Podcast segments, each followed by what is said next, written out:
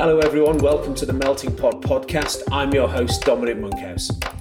The Melting Pot is as a result of my hunger for optimizing business performance, scaling up organizations, corporate culture, customer addiction, building high performing teams, along with a few other obsessions along the way. I've spent the last several years working for and with some of the most successful, top performing companies in the world. And this podcast is my attempt to synthesize what I've learned along the way to help you build a high quality business and live a more fulfilling life. If you enjoy the podcast, you can find more information on today's episode and other topics at dominicmonkhouse.com. Today I'm chatting to Spencer Gallagher and Pete Hoole of Cactus. They were the founder, CEO, and CFO, respectively, of a digital agency, Blue Halo, that they scaled up and sold. And what they've been doing after that is running their business called Cactus, which is a consultancy that specializes in helping digital agency owners get on that tricky point of the curve from sort of half a million, 750 past a million, million and a half, and, and on their way to three to five million. And they've both recently co authored a book called Agencynomics, which we'll talk about, and some fascinating things that they've data that they've captured along the way. The impact on employee net promoter score from organizational structure, and also some of the things that they found out around marketing and the lead flow 30 30 10 is one of the things that Spencer will share with us a wide ranging and uh, fascinating discussion, I thought. So I hope you enjoy it. Cheers. So, I'm Spencer Gallagher. My life started uh, with an agency in 1999, which I built through to 2008. Um, sold it to a big ad agency, and then um, called Gyro. Now they're part of the Dentsu network. And then in 2011, my former FTP, we started Cactus uh, as joint partners, and we are today the leading consultancy helping uh, agencies scale. More recently, Pete, you better say this bit, otherwise I'll do all the talking. More recently, We wrote a book. we've written a book. And who are you? Uh, Pete Hoole. Um, I'm Spencer's business partner. Worked with him since the Blue Halo days back in 2004, all the way through to now. Uh, my area of specialism is uh, CFO for agencies, kind of from the one million size to five million size in terms of helping them structure their finances for growth, etc. Around those kind of metrics. Fabi. And Cactus, how, how long's that been going? on? Eight years now, isn't it? 2011, 12, I think Yeah, we eight years. started. Eight years. And You've got some fab stats because I think you sent you sent out a New Year's email, which was sort of, "We've helped this many people grow this many agencies." Can you Yeah. get any of those stats off the top of your head? Apart from the ones we made up. No, we, um, we, we- I think it was actually last year we, we stopped and we wrote down all of the clients we'd helped. Um, it was about 85 clients over the past eight years. And I say 85 more of the sort of full time clients. We've actually helped over a thousand agencies in some shape or form over the past eight years. But from the 80, 80 it was 80, 85, we had a spreadsheet and we worked out the average growth had been just over 85%, weirdly enough, per annum, which was pretty outstanding. And, I, you know, I guess there's uh, some element of there's some smaller agencies in there that have had massive rapid growth, several hundred percent. But uh, and then obviously as they get much bigger, they sort of start to slow down. But as an average, and and actually, you know, several of those clients have uh, been you know very capable of sort of qualifying for Deloitte Tech Fast 50 and European Fast 500 type league tables and stuff. So What size agency do you typically work with? But typically, they're around um, 750 to a million in fees and upwards. Uh-huh. Um, most of them are looking to grow in some way, shape, or form to get to you know three, four, five million with a decent EBIT. So that you know we used to say, well, they're going to grow and sell, but it's more around having choices these days. You know, they get to that level and they can say, well, we're going to take the agency on further, do some acquisitions, sell, or someone are just enjoying it and going to keep growing. Yes, The sadistic ones. At, se- well, at seven hundred and fifty thousand, so by the time they get to four million, either they're sadistic or those pains you've helped them get get rid of those Yeah, pains. yeah, hopefully. Yeah, and I think when you get to a million EBIT and above from an agency perspective, there's lots more advisors involved, and maybe they've raised more money, they've got more private equity, or they may have big group. Uh, agencies are often owned by groups, and for us, I think Pete and I, we, we kind of like to have much more. You know, we like to work with the owner entrepreneurs or the shareholding uh, shareholders, and I think you know who are more autonomous, who we can go in, we can show them uh, what we've learned over the the past how many years? Almost twenty years, I guess, working in in agency world, and um, I think we have more influence around that. I always sort of say, you know, I, you know, Yeah, uh, there's more immediate effect from, from our advice, isn't there? Yeah, 750 if turnover. Can make a decision, then they can go and act on it straight away, and you know, and then we can come back the next month, and there's more things to do. But if we worked for, I don't know, the subsidiary of a, a group company who owned an agency, it would go up the chain of command, and perhaps our advice wouldn't have the same effect, which isn't as motivating to us. Yeah. And d- how much of what you now know did you know selling Blue Halo, and how much have you learned Oh, great question. um, here's a great question. in delivering for the 85 clients you've helped? Well, I'm not known for exaggeration, but I'd probably I say. I, ten times as much as a Yeah, minimum. I mean, I wrote on my LinkedIn profile. I think seventy-five percent more. I think, but it, I mean, it could be more than that. I was a bit naive. I thought that after building, after we built and sold Blue Halo, that we kind of knew everything. But you can't. Even today, we learn new things every single day. So I think the truth is, it probably is more like ninety-five percent because the world's moving and business is moving, and we're seeing things every day. I mean, I'm intrigued that that learning then is that you're having to help a client solve a problem, or are they teaching you something that you didn't know? bit of both, I think. Yeah, for me, it's um, probably more having to work through the problems with the clients. And when you've, from my perspective, I came straight out of practice into Blue Halo. So I worked with one agency for four or five years. I then worked with the group business for another two years or so and saw four or five more agencies. If you think of all the different agencies I've been in, different size, structures, working on different types, you know, different spaces with different sectors, um, it's kind of applying all the knowledge that I've got, but with different people, and there's often different outcomes, which provides learning all the time. And, and for example, um, we can go into an agency. A lot of the time, agencies want us to come in to help validate what they're doing right as much as what they're doing wrong. And by validating what they're doing well and benchmarking what they do well, sometimes we're like, wow, you're actually doing something better than anyone we've come across. How are you doing that? And then we do learn that way.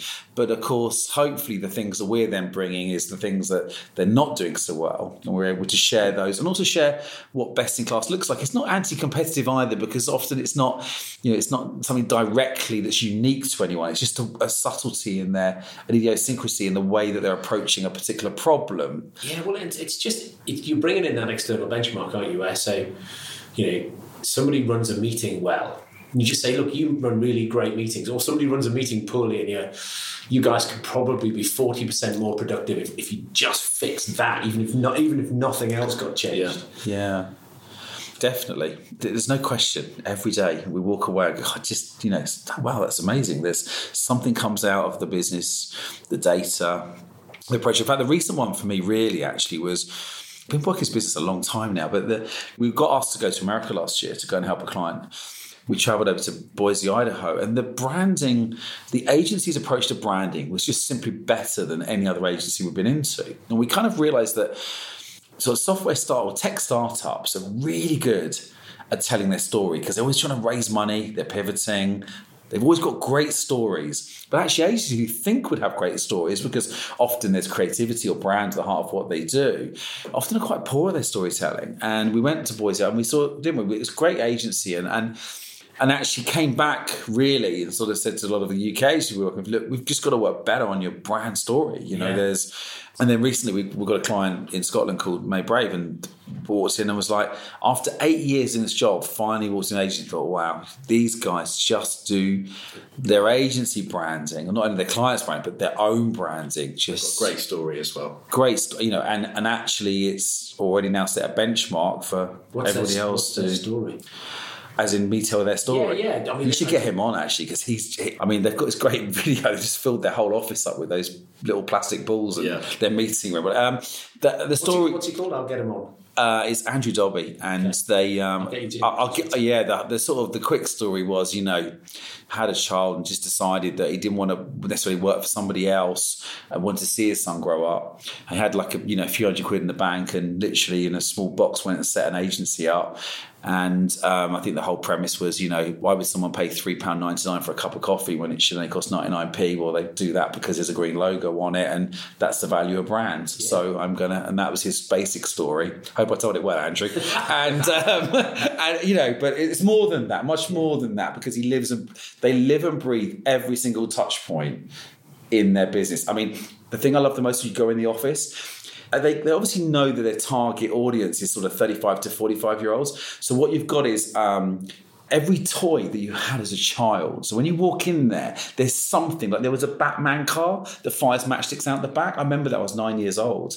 and so, there's you go in and there's an emotional connection to the business because you're like, I had that car when I was younger, and all of a sudden you get, you know, that anchoring back to that memory of Yeah. being, you know, where we're young and happy and old and miserable. No, I'm joking. Um, but it's little things like that, tiny little things they do very, very How well. they been going now? Seven or eight years, and they haven't lost that story. It's still part of their, their DNA, and they still still tell that story. I think the point Spencer's making is that sometimes when we go into our clients, they had that in the beginning, and then it gets lost, and then you know they're kind of searching for their their purpose or their why, and it's why did we set this agency up? And they all know and can tell the story, but there, there's nothing out there to connect the clients with them emotionally to how.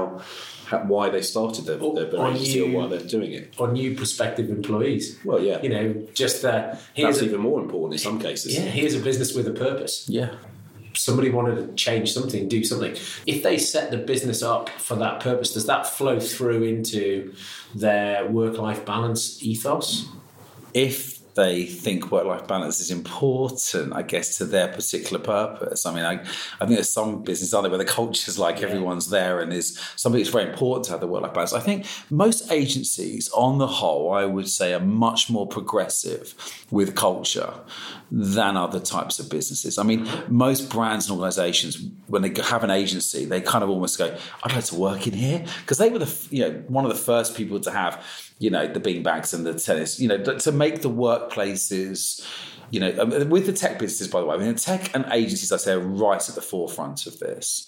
They, they have flexible working before probably a lot of large organizations put it in. They, as you, you've had from your own podcast, they have unlimited holiday. They have all of those kinds of benefit. Well, I saw unlimited holiday today. Uh, Elvis, the agency, has just brought in. So they, they tend to bring a lot of the new working practices earlier than, let's say, the general marketplace. So I think agencies are quite good when it comes to, although, and it's quite this is quite a uh, contentious subject. I think the biggest stress that probably comes into agencies is actually the client demands. You know, the demands of the clients can be quite because they're using an agency as an outsourced provider to solve a problem, you know, or uh, that they don't have the expertise or resource to do. So what happens is they sometimes can sort of, you know, put a lot of pressure on their agencies, which is hard for the teams to manage. But yeah, I think cultures and agencies are pretty progressive. Flat structures, pod systems, they're all there. So the pod system segues me into the book because that's one of the things, the points you make in the book about structure Yeah. is important. So uh, should we dive into that? Or Yeah, let's do it. Back It's a find out? specialist subject to yours as well, right? Maybe we'll wind. Keep hold the pod thing. Why? Why the book? What? How long book? did it take you to write this book? Um, probably about the same time as it took to paint the Sistine Chapel. this is what it feels like. I don't know. I think for Spencer and I perspective, when we first set our business up, we had probably a bit more free time than we have now. To be fair, you know, it's the early days. we're probably just starting out, and we thought we had some great stories to share. So um, we hired. Um, this girl, can't remember her name, I feel bad now. Bryony. Bryony, Yeah. of course, and she would call us, you know, once or twice a week, and we'd sit there and download stories to her and little tips and tricks. We started putting this Google Doc together. And as we got bigger, we kind of forgot about it really, and then um, maybe it was about two years ago now. South by Southwest, there was a lady speaking on stage. You That's remember? right, yeah, literally it was two years ago this week, and we were like, we, we've got a book somewhere. You sort of search the archives, and you're like, oh, there is a book in, in Google And she said on stage though, she said the only way to finish a book is to go to remember, go to a hotel, Yeah. tell your husband or wife not to call you unless someone's died, and just go to it and lock yourself away. So we came up with a plan to do We decided that. we were going to finish the book. We're That gonna- was it. It was- yeah. We opened the document and thought, actually, this is a good, a solid six out of seven start out of ten for a book that we didn't, we'd forgotten we had. Um, Yeah, it's so we then spent the next year or so. I would say it's probably around last April time. It was really coming together. We went and spent our romantic weekend in Bournemouth together. We did, yeah. For three, that was uh, an experience. As in, it was hard writing the book. Just to, to, clear, to clear that up. Um, and then it was Travel large Bournemouth. yeah, um, and then it was um, evenings, weekends, dealing with copywriters, etc., getting it to the point where finally in September we could release it to the outside world. Yeah, it's been. It's, We thought we'd only sell 130 Yeah. copies, right? That was because there were only 16 and a half, roughly, thousand agencies in the UK. So we always had it in our head that, you know, you get sort of 2% market share, somewhere like that. It's such a niche business book, right? Um, to help an agency grow from startup or zero up to the first three to five million. It is incredible how many we've sold. I mean, it, yeah, we're quite still quite surprised. We got to number one in the Amazon, you know, uh, charts for advertising and uh, also the, for marketing as well. So, and now we, so twenty percent of book sales are coming from the rest of the world, mainly America, and that's just amazing. So, And what's it called? it's called Agencynomics. In fact, really, I should credit Pete because I forgot to say I was also our head of brand. Pete came up with a name, which is genius. We're Um, it was basically um, the little phrase I used when I used to go networking. I used to talk to agency owners, and they'd always tell me that they were doing four hundred thousand a month. Um, but what they were doing was taking their best month ever, adding VAT and timesing by twelve. And rather than calling bullshit on it, I would say, "Well, it's agencynomics." It was a little phrase I had Yeah. to whisper to Spencer. I heard another agencynomics uh, story. you know how people always talk about their business like they're a year ahead of where, well, some people do. Three years ahead. three years ahead. Yeah, and I think I think actually it can be quite damaging. And and Pete and I realised that someone once came back to me and said, "Oh, you know, well, it's just not fair because agency X is making thirty percent and we should be too." And I was like. I know they're not. I went in. They did it one month, right? That's not uh, twelve months of thirty There's so percent. there's two reasons really. One to set the rec- kind of the record straight and put something down about agency KPIs and the real Yeah. truth. And secondly, actually, we quite like the name Agencynomics really. So we, we trademarked it a couple of years ago, um, kept that safe somewhere in the, in the drawer. And actually, when we came to thinking of a working title for the book, it was just like Agencynomics. That's just what it is. Yeah. We called it spaghetti. Do you remember originally? We did originally, yeah, Yeah. like 2011, 12. Yeah. Yeah, because we were like unraveling the spaghetti of of agencies and how they're run. You know, many people wearing many hats, and it's a bit of a mess. What are the themes for the book then?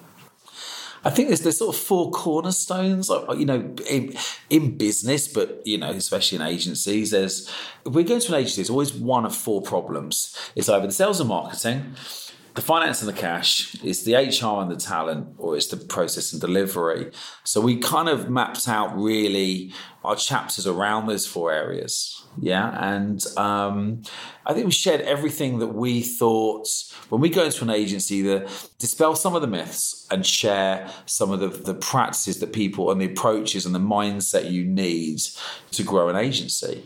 For example, you know, a lot of agencies don't really know I think they, where they think new business comes from isn't actually where it comes from. So we kind of dispel that myth and share our methodology from everything we've learned around how business actually comes into agencies. How does it really come in? And how do they think? What's the When um, Blue Halo got sold, the CEO of the company that bought us said, once the uh, the deal is all sort of public, come up to our offices. We'll get a glass of champagne, and I'll share with you the secret of agency new business. Now, having grown this agency for nine years and doing marketing and and you know, doing quite a good job, right? We grew eleven hundred percent uh, over a five year period. We were a Deloitte Tech Fast Fifty, a European Fast Five Hundred business. But I was like, there's a secret you know, wow, like no one told me there was a secret. So went up, met him, and he started to show me all his sales process. And I was like, no, no, no, no, no, no, no. Who's your biggest client? And he said, well, it's, it's brand X. And it was, you know, a very well-known brand. I said, I don't know how much they spent with you last year. And he said, eight million in fees. And I said, well, how did you win that client? He said, uh, she's my next door neighbour. Oh, well, he's your second biggest client. And it was another major, well known Japanese brand. And uh, how did you win that client? So, how much did they spend with you last year? Five million in fees. He says, he's the best mate in my triathlon club. Who's your third biggest client? Uh, was another well-known airline. And how much they spent with you last year? Three and a half million. Well, how did you win that client? Oh, well, the person in the marketing team's best mates with the person in our business development team. And so on. He so on went through the top 10 clients. And what I realized was it was nothing to do with sales process. Actually, there was a huge amount to do with the personal relationships and the networks of the people in the business. Now, that made me think a bit deeper about that and wondered how pervasive that was in we both sort of went back and started to kind of compile a big spreadsheet of all of the agencies we met. So every time we meet someone now we always go who are your top 10 clients and where has the business come from?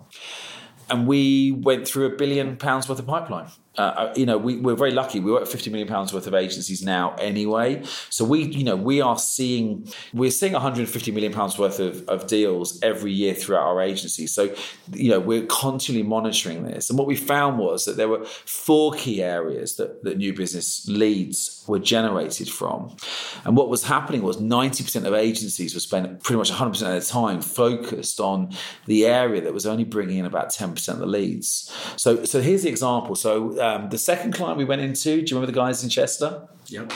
We walked into the room. They gave us a tour, and they walked. They, they opened this door up, and there was a, a, lady, and they said, "This is this is Debbie from marketing." I was like, "Oh, hi, Debbie. What are you doing?" She had a whiteboard in front of her, and she had and it had Habitat, had like uh, uh, like Top Shop, Top Man, all these retailers written on the wall. I said, "What are you doing, Debbie?" She goes, "I'm, I'm ringing them up, and I'm and um, we, we know we work with uh, Next and Laura Ashley, so we're ringing them up, and I'm, I'm you know telling them we're really good at retail, and we should work with them." And I said, "How long have you been doing that for?" She goes, six months." So how much have you won? She goes, "Nothing." And I said, "Well, you won't win anything either because." You won next Laura Ashley because of the networking that the CEO did.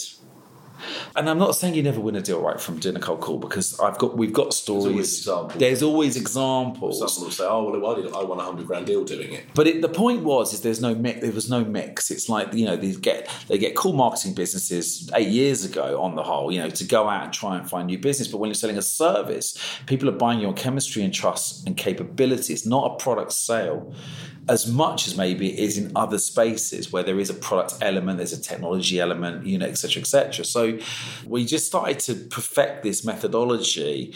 On the whole, what we're saying to people is, you know, create a multi-pronged attack on your marketing, and um, but by sharing where people get business from, it stops people spending a lot of time and money spending it on areas where they're not getting business from.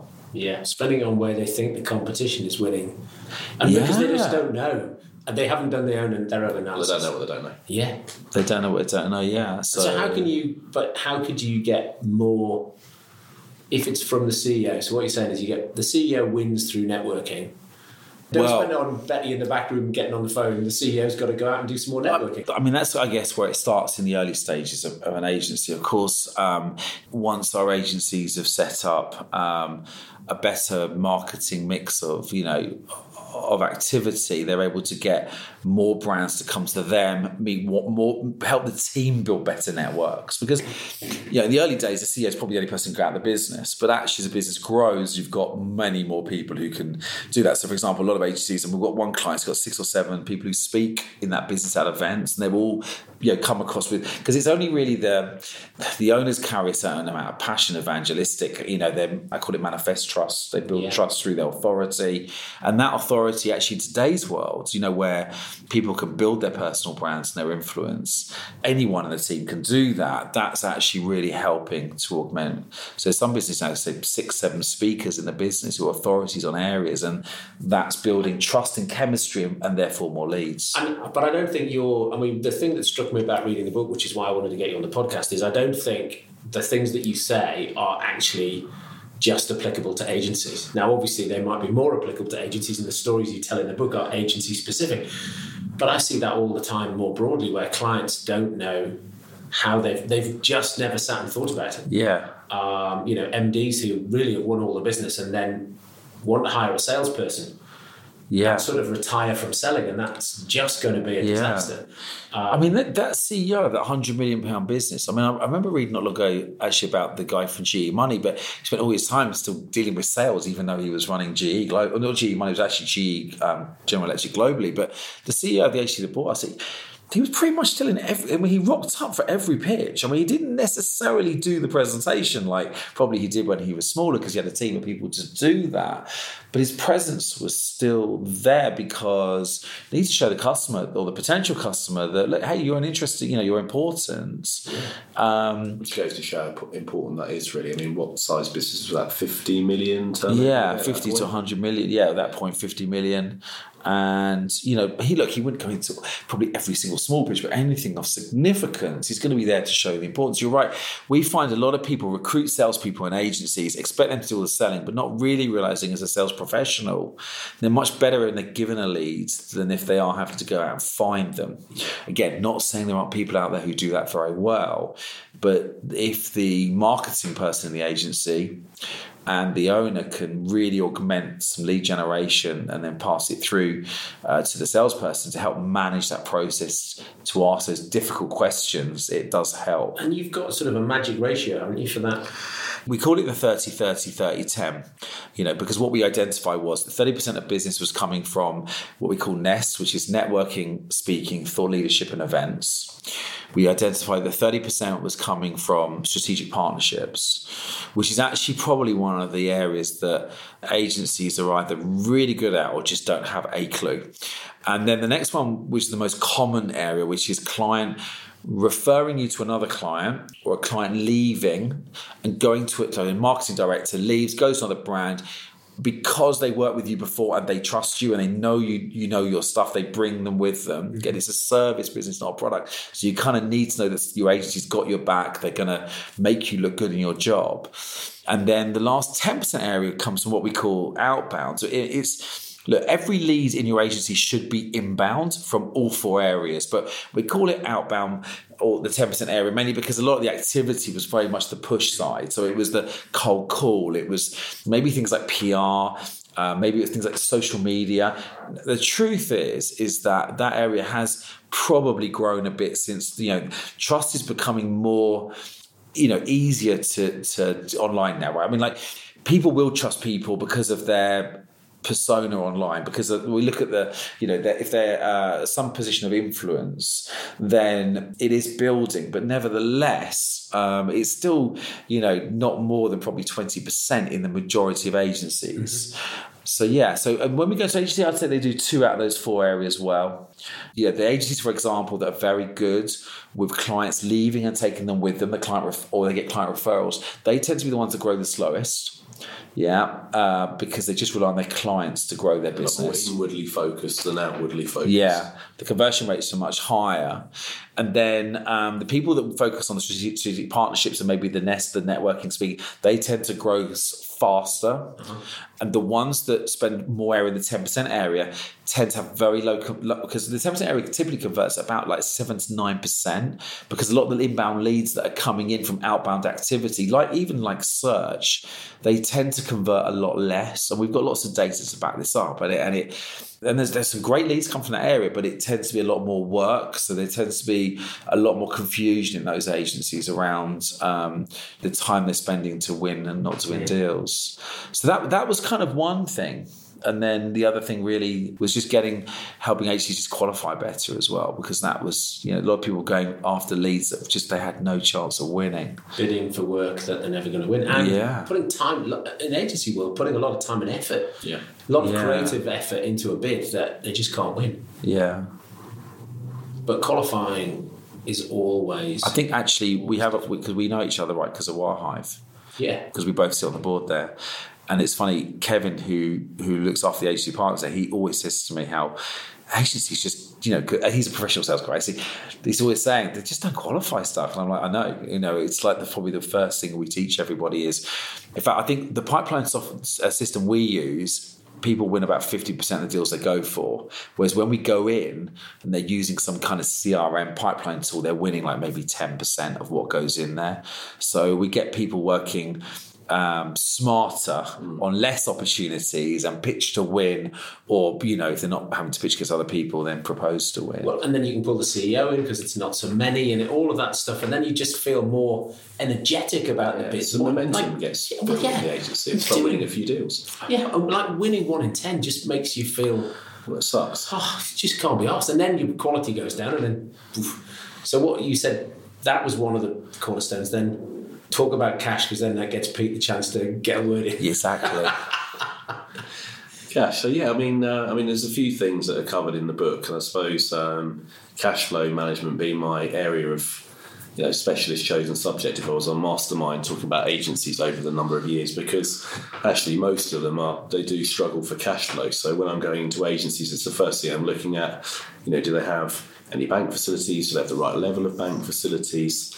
Um, what are they doing with their, their, cash flow forecasting? How are they managing their debtors? What's their invoicing profile? So for me, that's been, you know, that's kind of the, the, the area of key focus going in. What I found with most agencies is that, and this probably applies to, you know, any service business really, but it's been something that stood out for me is that if you're making, you know, less than 10% net profit and the debtors are taking more than 45 days to pay on average, then you never see the cash.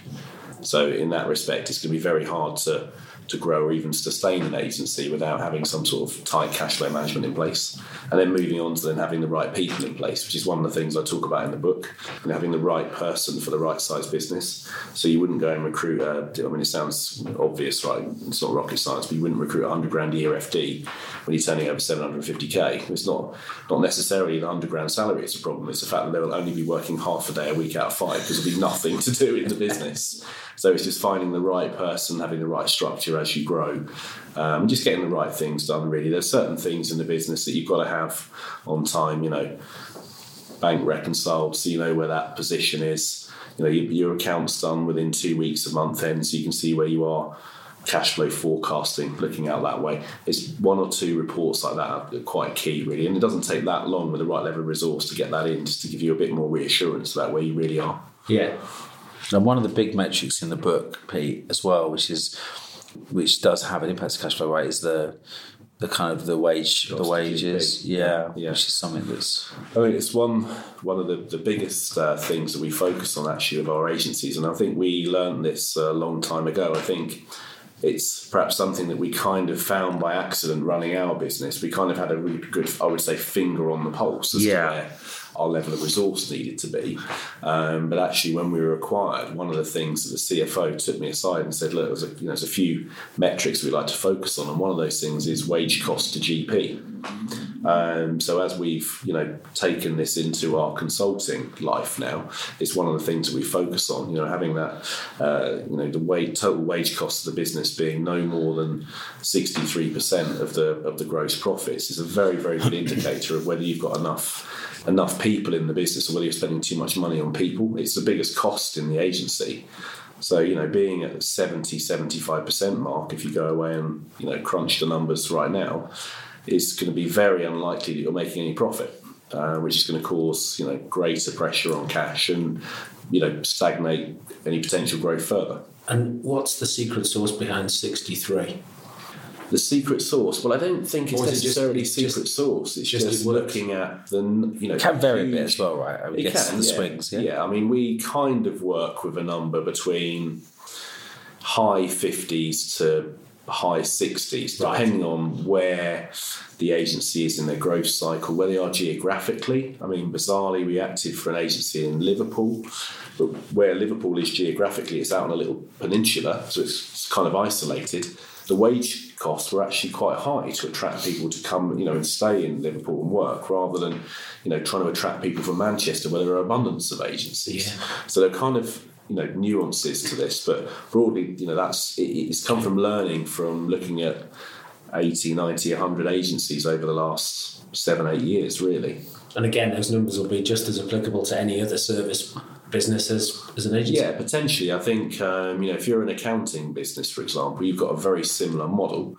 You sell time, the day rates are reasonably similar. But what will happen is the, the staff rates will be lower because there's a load more accountants out there than there are, you know, brand specialists or strategy guys or designers or whatever. Right. Because there's still, a, I feel, a, bit of a shortage in, in the industry in terms of decent people. So the, the, the kind of the rates for a, a service based business are kind of higher Right. than they would be. Uh, for example, I know someone who's a, a qualified solicitor at the moment working for a top 20 firm earning £26,000 a year, which is about the same as a, you know, a graphic designer who's been there about 18 months right now. So there's your comparison. Yes. Yeah, and actually on the cash of it though, there's the other thing we see a lot is we go and sometimes it's the opposite, and there's loads of cash because maybe they've been worried about taking on facilities, they've been maybe protective over money, and they store up reserves. And we do still find that quite common. And then they've Yeah, also got they're another often- problem. Often the worst run businesses. Yeah, and often the highest risk businesses. Yeah, we, yeah. Ironically, even they've got loads of cash to bank. Because they become, as they get more mature, they get quite complacent because they're like, well, we've got, you know, 750k in the bank, we're turning over 2 million quid. So we're, we're in a pretty safe place, but that means that things slip. So they get a bit more lax at chasing debts. They don't worry so much about getting contracts signed. They don't get stage payments signed off. And then before you know where you are, you're in a place where I go into one of these agencies and I'm saying, well, guys, out of your 400 grand of, of debt owed right now, 200 of it is over six months old. And then it's a really big problem. We had a case ourselves, didn't we, where our biggest cash client basically had the biggest bad debt last year because they took on the work, they had the cash, wasn't didn't really do the due And the diligence. commercials are, are quite lax, but if you go into a smaller agency where they're literally fighting for every penny, Yeah. they will chase every debt down. They'll get every stage payment signed off, every contract. They're chasing sales. They're much more driven. Yeah, so they tend to be the fastest growing businesses, but it's more driven by a fear of Yeah, we never had any cash and we grew fast. We did, yeah. we, were, we were thinking, shit, you know, in, if we if we don't close some business, we could be out of business ourselves in two three months, and we always have Yeah. that. And we use every penny to invest in Yeah, the growing, into growth. to back into growth. And, you know, not everyone does that, right? Some people want to have a lifestyle business and just stay the same. I don't want to give away all the stuff you've written in the book. People should buy the damn Oh, there's tons more, don't Uh, worry. no, no, I know, I know this. Um, I just thought I'd seg- we'd segue into maybe culture and um, an org structure. I know they're not necessarily the same thing, but but it's sort of both are on the people side of the of the fence. And so, what's your the, you, you talked about pod structures Yeah. in the book. Uh, and certainly that's something that I've used before, and I see now that people are describing that as agile management, and it's the it's the coming thing. It's funny. I thought we invented it, but, but when you go out, you kind of realise that you like you talked about it from from you know the infrastructure world, where you the tech world where you came from, and but I guess we discovered it like all like all good businesses. All right, you you kind of you try things, you make mistakes, you pivot, and you you know you try new things, and we kind of discovered we actually called them eco teams because they were self sufficient teams, and then we used the word pods because it you know I guess it's peas in the pod and it kind of makes sense, but actually. um uh, so I guess we we found it when we were at Blue Halo. We tried many different structures, hierarchy, and we just found that no one really, when there was hierarchies, no one really took. Often people would drop balls and wouldn't, wouldn't take responsibilities. That was our personal experience. There was lack, less ownership, Yeah, that was the key thing. and we wanted to find a way that we could get you know people to take more ownership. So we'd experimented, and in agencies in particular, there's a big problem when they start, and there's a big historic problem because historically, you know, 100 years of agencies. I mean, it's pretty much from the end of the 18th century when agencies first started through to the beginning of the of, of the 21st century. You know, agency business hadn't really changed. It was an account director or client service director, an account director, an account manager, an account exec, and then a graduate at the bottom. And this kind of like hierarchy would basically look after client needs. But there were two skills they would provide, which is one is, you know, client services, communication and, and, and strategic planning. And the other one was project management. Now, when the tech world started becoming more pervasive with you know, digital start, the digital agency started to build, they were full of project managers. And we had account managers, we had project managers as well. And what we found was that most agencies have a role like it's called an AMPM So what that means is that you've got one person doing two different jobs. One is, and ironically, they're, they're, they're just complete opposite ends of the spectrum. You need a highly detailed, often more introverted person to do the project management, internal looking, and someone much more expressive and extroverted often, and not, I'm not, Yes, not, not in general, so in broadly. general, broadly speaking, who can look after the client and deal with you know the marketing managers who are like them.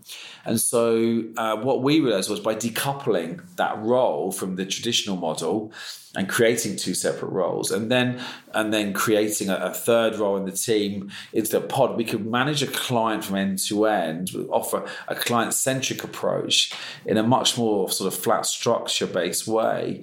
And the three people as a group could take ownership of any client from end to end and solve their problem. Yeah. So I guess that's where we started with it, and then we Well, it was about the ownership thing because as we were, were growing, it was kind of we kind of need to to spread the management of clients over over more people rather than coming up to the, the top of a pyramid because that was stopping us growing.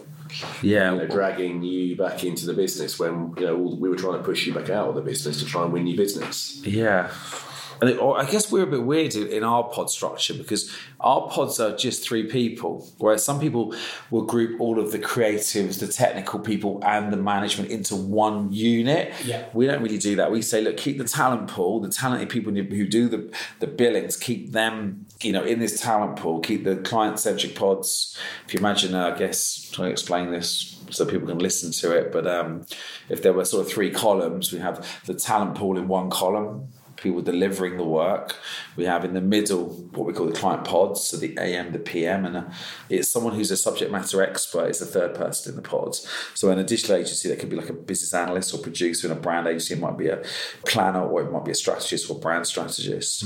And again, depending on the agency. And then in the third column, you'd have the people working on the business strategy. So you'd have the marketing, talent, HR, and that's kind of roughly how it works. But what we find is businesses we work with with flat structures, because we use this tool called Officevibe, they all have extremely high employee net promoter scores.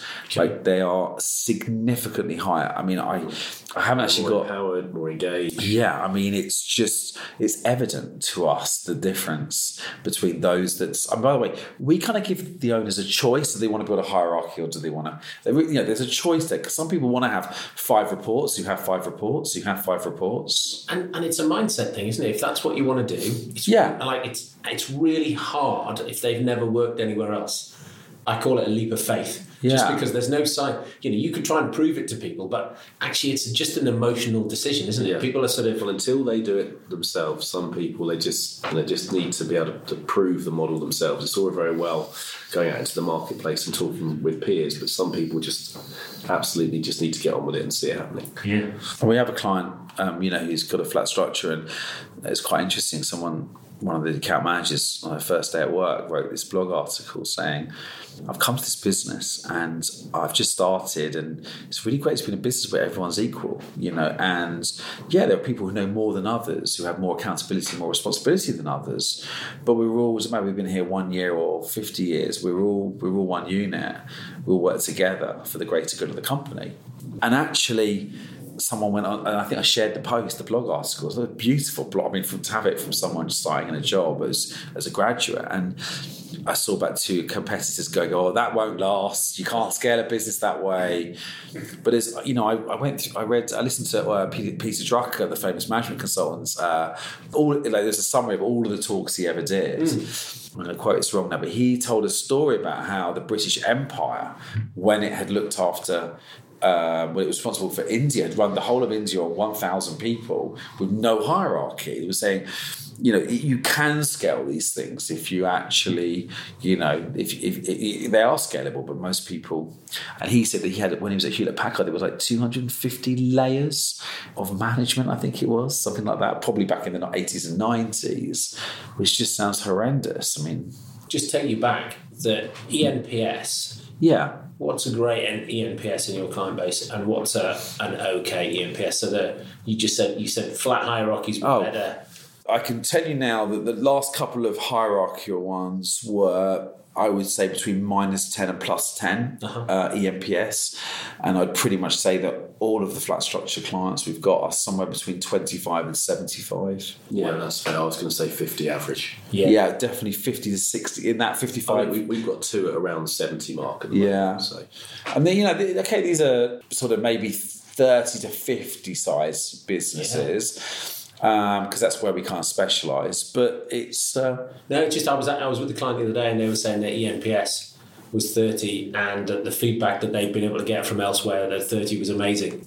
And so they felt that they felt that it- 30 is amazing. I mean, I I mean, it is amazing. So they were they, they were like this is not our problem. And I said, Yeah. and I, and I was just trying to push them and say thirty really. Yeah. Is Wouldn't it be great if it was 70? Yeah. It's funny, I, I get, if they tell me it's 50, I'm a bit like, you can get higher than that.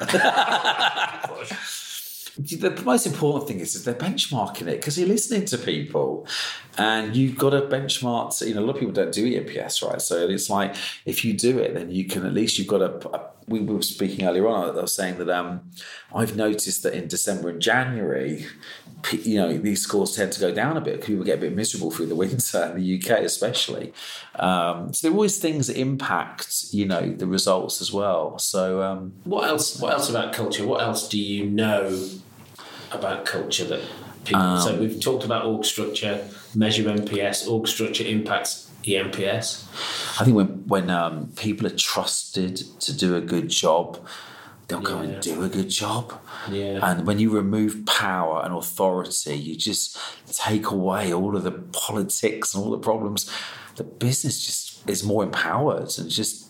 Someone said the other day, it's like um, if you went out of your house every morning, so you don't ring up someone say, "Hey, just letting you know I'm getting on the bus now," or you know, you don't, you're not reporting to. In, in your normal life, you do not have to report to people. There's a set of rules, right? You know, you can't murder people. You know, you can't abuse people in whatever. You can't, you know, you can't break laws, of course, but you know, you you know, society we don't need to report to anybody in life. We all go, we go to work, and all of a sudden we've got people we've got to report to, and we've got to justify what we're doing to it. And actually, it doesn't really make sense. And we all know why. You know, um, there's a great book I always rant on about, which is, in fact, one of your other podcast um, interviews mentioned it. The guy who did the unlim- who did the unlimited holiday, Oh yeah, yeah. no, the Uh, wages. Was it the way he was Yeah, the yeah. choose your own, select your own salary? It's Frederic Laloux, uh, Reinventing Organizations, which I completely urge anyone to read because I think by the time you've read that book, you know all the things you talk, you talk about the Gallup survey and stuff. He covers all of those things, and he was saying, you know. Uh, it just tells great stories about how, and it gives examples of very large companies where they've been totally, they create this democratized workforce almost, and all of a sudden it creates just much more, just much better working place. It's Hen- Henry Stewart, who I Yeah. interviewed a while ago, when he's doing a sort of an event with clients, he'll say, "Just think about the best piece of work you ever did." And then he says, "Okay, so now you've got that fixed in your mind. So was that because your boss managed you to do that, or was that something you did on your own?" Yeah. And nobody ever puts their hand up and says, "You know, it was when I was being managed." No, who wants to be Yeah. managed? No, Like, exactly. you know, awful stuff. What else? Give me one more other thing, Pete. What's another thing? One more other know? thing. Um, for me, I'll tell you, one of the things I bang on a lot about with um, agencies as they grow is commercial process. Yeah. You know, that I spoke about it earlier when we mentioned the cash flow and you know the lack of people having contracts or getting contracts signed or you know POs or that kind of thing. And it's just for me the one biggest complaint I have about working with agencies is just that no one, no collection of individuals seem to care about it. Like the FD might might care because he's not getting paid, but that always goes all the way back to new business. Did they get a contract signed off? Was the contract good? Was it explained to the client? Was expectations set? All the way through to we're now delivering. Let's get sign offs at every stage. Let's get invoices out regularly. Let's get paid regularly. That for me is my my biggest bugbear. So if there's one thing I could leave everybody from you know listening to this today is to go away and kind of have a mini audit of your commercial process, starting from when a lead comes in to give delivering a finished product. What are the legal, financial, commercial touch points all the way through? You, have you got a tight enough contract? Is there good enough process? Is there communication between you know, new business and project management handing over? to project managers talk to finance people regularly? All that kind of stuff. Uh, and, that's and, really the, and also I, I'd just throw in the elapsed times you know because what's stopping you getting a quote out in an hour Yeah. As a, why does it take five days Well, let's speak, you know, bluntly. It should be one of the most important things going on in any agency right now. You know, if you've got a, a hot lead, for me, it's well, let's get the quote out. Let's get on the pitch. Let's go and close some close some business. You know, it's not not fanny around with something that isn't as important as that, to be honest. So, Okay, so um, I, at the end of uh, podcast, I always ask people two questions. The first one being, knowing what you know now, if you went back in time, is there anything you would fix? Is there anything I'd fix? Well, and, and not in the sense that you have any regret. I remember asking, to, having this conversation with Mike Tobin, and he said, "No, it's not a regret thing. It's just a." You get to go back and go, oh, What about lifestyle? great. It would have been, what is the, Yeah, what is the sort Pete, of the, what- ah, yeah, ha, What about yeah, lifestyle versus scalable? Because when we started, we were like, we went into businesses and we were like, well, listen, we built Soul, so you should do that too. I think we assume We've kind of matured everyone- in our thinking now, Yeah. yeah? we have. Everyone that appointed us wanted that as well. But I think Yeah. the opinion has matured, and I kind of touched on it. We spoke about it earlier. It's about getting people now to a place where they have a choice, rather than we're getting you to a place where you have to sell. Because not everybody wants to sell. Some people are, you know, built to last. Some people are built to sell. But at a certain size agency, you do have a choice in terms of what you want to do. And we know a few people who run agencies between the five and ten million pound turnover mark who have made that choice. Some of them have remained independent and they enjoy going in every day and being entrepreneurial and running their agencies. Some people have then gone on an acquisition strategy because that's kind of their next phase and they're really enjoying that. Uh, there's a guy on the south coast at the moment um, who was a two million turnover agency, you know, four or five years ago, and he's been on the acquisition trail now, and he's now 13 million. He's absolutely loving it. Um, but you know, he could have got to five million and sold. So for me, it's just about getting. Yeah, we're kind of, I guess choice. you're reminding the lifestyle guys to say, squirrel away for, for their retirement rather than just using their drawings for their living and not kind of, and then at the end bringing us up when they're 60 years old saying, hey, look, I, I want to sell my business now, having pretty much just drawn all the money out of the business for the past 20 years and realizing that there's not a lot of value. It's quite late now for us to help them. Yeah. So making sure if you go lifestyle, prepare for it. If you're going to scale, prepare, you know, for the plan. And I think we've probably changed off. We're not as definitely. we're not as one trick pony. Let's say, I you think, know. to be fair, when we first started doing this, a lot of people called us because of what we'd done before. Yeah. And there was kind of that, well, you know, you guys have been there and done it, and can you help me kind of do it? But doing it now is not necessarily getting me to a point where I can sell. Yeah. It's Yeah, I've heard- place where, you know, I, I want to get to to achieve my goals, whatever they may be. Yeah, I've heard you know I heard people say, "Oh, yeah, but you did that ages ago." Now that's why I guess the you know doing what we've done now for the last eight years has really superseded almost what we did at Blue Halo because we're much more current. We're mo- you know with what we do now, we're working with much more modern Probably got- businesses than probably we ever were. We've also got probably 10 more case studies where we bought and sold agencies Yeah. between, you know, now and when we exited out. I what's also interesting as well is if you were creative or, or an engineer, which a lot of agencies are owned by either creators or engineers, I mean, some are more entrepreneurs, um, those guys are often, I use the word often, less likely to scale organically. On the whole, like most creatives tend to grow a lot slower, a long period of time because they care about the products. And same with the, the engineers, you know, they care about what they do. They do a great, they do a better job than the sales-driven, uh, you know, entrepreneurial owners. Well, and I, well, I find that that type of people yeah, find it really, really difficult to hire salespeople. Because Yeah. they only want to hire. I have a Ethical people Well, that- it's or not, it's not, not it's ethical, it's but it's like, you know, yeah. It's just they sit in a room and they go, "I'm not a salesperson. I don't really." So, can you sell? You can. Excellent. You're hired.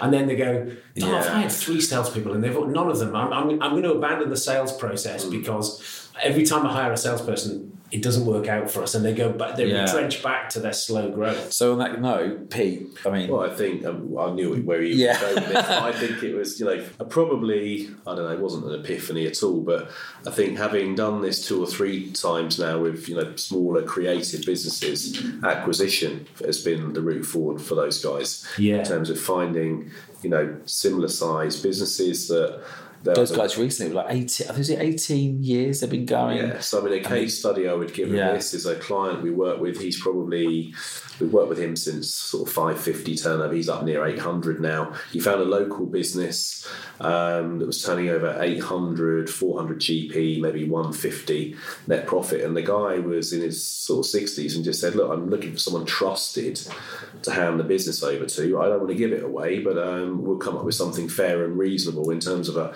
either a payment plan and agreeing the valuation, etc." Um, and coming up with a, a stage payment profile for that business actually meant that and I'll try and keep the numbers simple here, but he my client paid fourteen thousand pounds in legal fees, but added one point two million pounds to the valuation of his agency on completion. Yeah.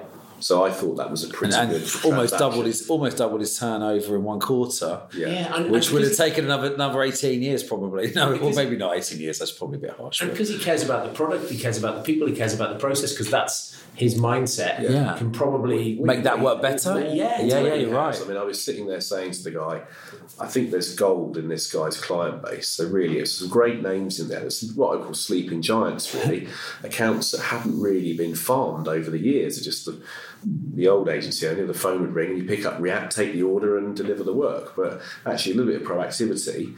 And I think uh, to get this right, we had a WhatsApp message from the guy the other day saying he had 300,000 of opportunities in the first six weeks since acquisition, just going to shake the tree a little bit. Yeah.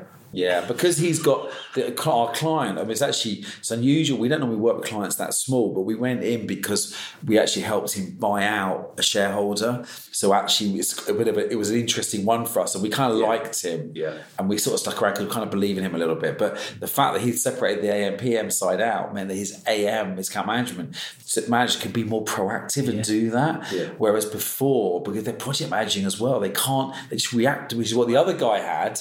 Was reacting all the time. Well, doing both A and PM. together, you know, look, I, I, wherever I've been, I've split the similar role out. Yeah. You, you either end up with a PM who doesn't want to sell anything, or you end up with an AM Yeah. who just couldn't project manage to save their lives. It's really super Yeah. rare to get that person in the middle. The problem is under half a million turnover for an GP for an agency. You don't really have a choice, yeah. more but than that. That's but just how it is. everyone listening, just to know that normally we find about six fifty k GP. They split that out, so it's but all these numbers are in the book, which is you know the book's full of numbers. So other than your books and uh, the book you've already recommended, what one or three books do we reckon people should? The reason I do what I do now is because I love business. And I remember leaving, I think it was maybe just before I started college, and I did a business studies kind of. Uh, it was a GNVQ at the time, three A levels worth of business studies. And I remember reading um, Richard Branson's book when it first came out about 24, 25 years ago. Uh, so I love reading entrepreneurial stories. So for me, uh, the Duncan Bannatyne autobiography is one I always go back to. There's some great entrepreneurial stories in there. It's actually quite a funny read as well. Uh, one thing sticks in the mind, you know, about credit control and you know only pay the screamers was one of his phrases, uh, which stuck. And then the other one, actually, I read on holiday about two years ago. It's a recommendation from Spencer and Mark, who works with us as well. Uh, Maverick by Ricardo Semler. Oh, great Yeah. book. And that is, it is a great book. I absolutely read that Yeah. literally non-stop over like a two-day period, sat on the Sun Lounger. And it was a guy who ran um, a sort of conglomerate of businesses in South America in the 80s. But all the, the modern day working practices we're talking about now, Yeah. you know, the flat structures, all that kind of stuff, he had in like 1981. It's Yeah. amazing. But it is You're a fan of that fantastic. book. I love that Yeah, book. I love yeah. that book. He, he I've did a heard talk to us fantastic. He about did a fantastic interview with uh, Tim Ferriss. Yeah. And Tim Ferriss is asking him about because one of the things he does is in the book he fires he fires all his old man. It's because it was his father's business. He fires the old guy, Yeah. and he's in. Tim Ferriss is talking to him. He said his dad went on holiday, so he took the opportunity Yeah. night of the While he was long away. night while his dad was away Brilliant. to get rid of the ball because he knew if his dad came back and it, like the timing. Because he, he said he, he- Uh, it was like seek forgiveness and ask permission. Yeah. Yeah. but he, right. didn't he, he said it would be quicker to do that than it would be to change them all because they were just all so set in their ways. Which I mean, one of the things in that book that sticks in my mind is that somebody put in a requisition for filing cabinets. So he gets everyone in at the weekend and they get rid of all the paperwork that they no longer need. And they've They got now- 50 empty ones. and they now have a surplus of five filing cabinets Yeah. to sell. Yeah. It's just that, that I don't know why that tickled me, but that's the type of. Well, there were lots of things in there that Yeah. I find amusing, you know, those Yeah, kind of great things. book. So, Yeah. What about you, Spencer? That's a couple from Pete. God, I, I read so much. I've Reinventing got the so many. Yeah, mentioned. reinvent. I mean, do you know? There's a few. There's a couple probably. I mean, the first one I always talk about, which was referred to me by a good friend of mine, said, who I knew was a massive fan of Jim of um, Tony Robbins. I always found Tony Robbins difficult because I'm always a highly motivated person. Whenever I hear him talk, I feel like like he's positive like I am, and I need someone different. But she said um, his mentor was a guy called Jim Rohn, and Jim Rohn he says is quoted everywhere because it's on the internet and you see all of his great sayings. But he uh, wrote a book called The Art of Successful Living, which I've only got on a CD-ROM or CD, not a CD, an audio CD. Which means I can't play it anymore because I've got no. But I remember listening to that, and it really fixed it validated my mindset a lot and i still go back to it now and try you know put it on my playstation now to listen to it. But i, I still find that um, jim rohn had just a really good philosophy around having the right mindset. And it's funny when i read all peter drucker's books which i, I wouldn't recommend to read because they're really quite tough to, to get through at the end he kind of concludes it doesn't matter what you know about business management it, you know it's all it's all superseded by mindset. In fact he was the guy that said culture trumps uh, strategy. Yeah. and but you know he said it all, at the end of the day it all comes down to mindset if I'm going right mindset. So I think that's probably one of the other things we've probably learned over the last eight years is you know mindset trumps everything I really like Nikki Gatsby's book Super Engaged Yeah. which is kind of I'm a bit jealous of and envious because it's the book I wish I could have written but we kind of wrote a book that covered every aspect of agency life but I just I love what she's done and I think she deserves a lot of credit for it. Yeah, it no, she was a great guest. was she on your Yeah, show? yeah, I oh, see, how did they not know that? I spoke to her a few months ago. Yeah. Oh, you have to send tell her that I recommended her book. But yeah, I think It's it's almost like that bit that was set up. no. I, I, I can't believe I missed it. I need to go back and uh, and listen to that interview. Right, guys, thank you very much indeed. That's No, been thank you. Cheers. Thanks very much for having us on.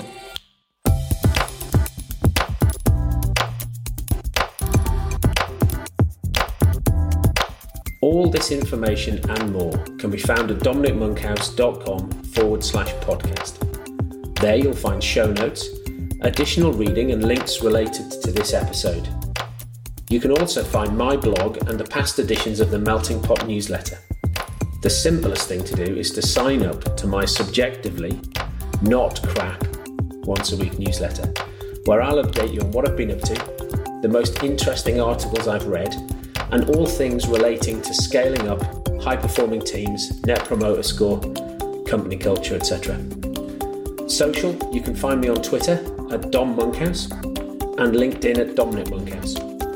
LinkedIn is probably the best way to reach me and share your questions and comments. Thanks for listening.